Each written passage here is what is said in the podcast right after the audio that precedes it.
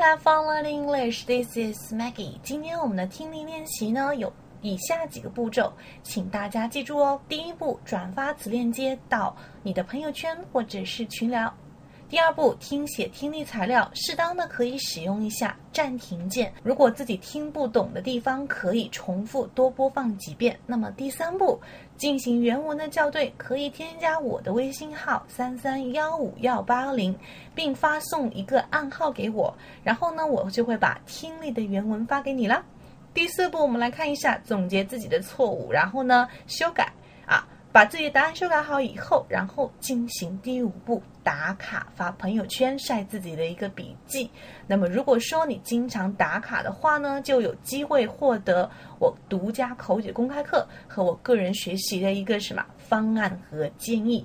记住打卡的一个格式，一定要有我们的话题哦，那就是听力打卡和 Maggie 微信英语社群，加上第几天，加上你的一个分享。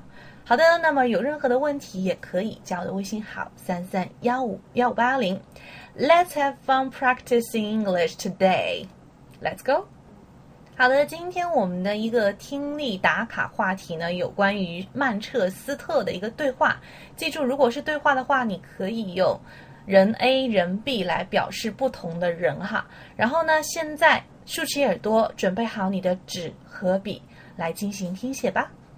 Uh, were you living in Manchester before you came to Japan?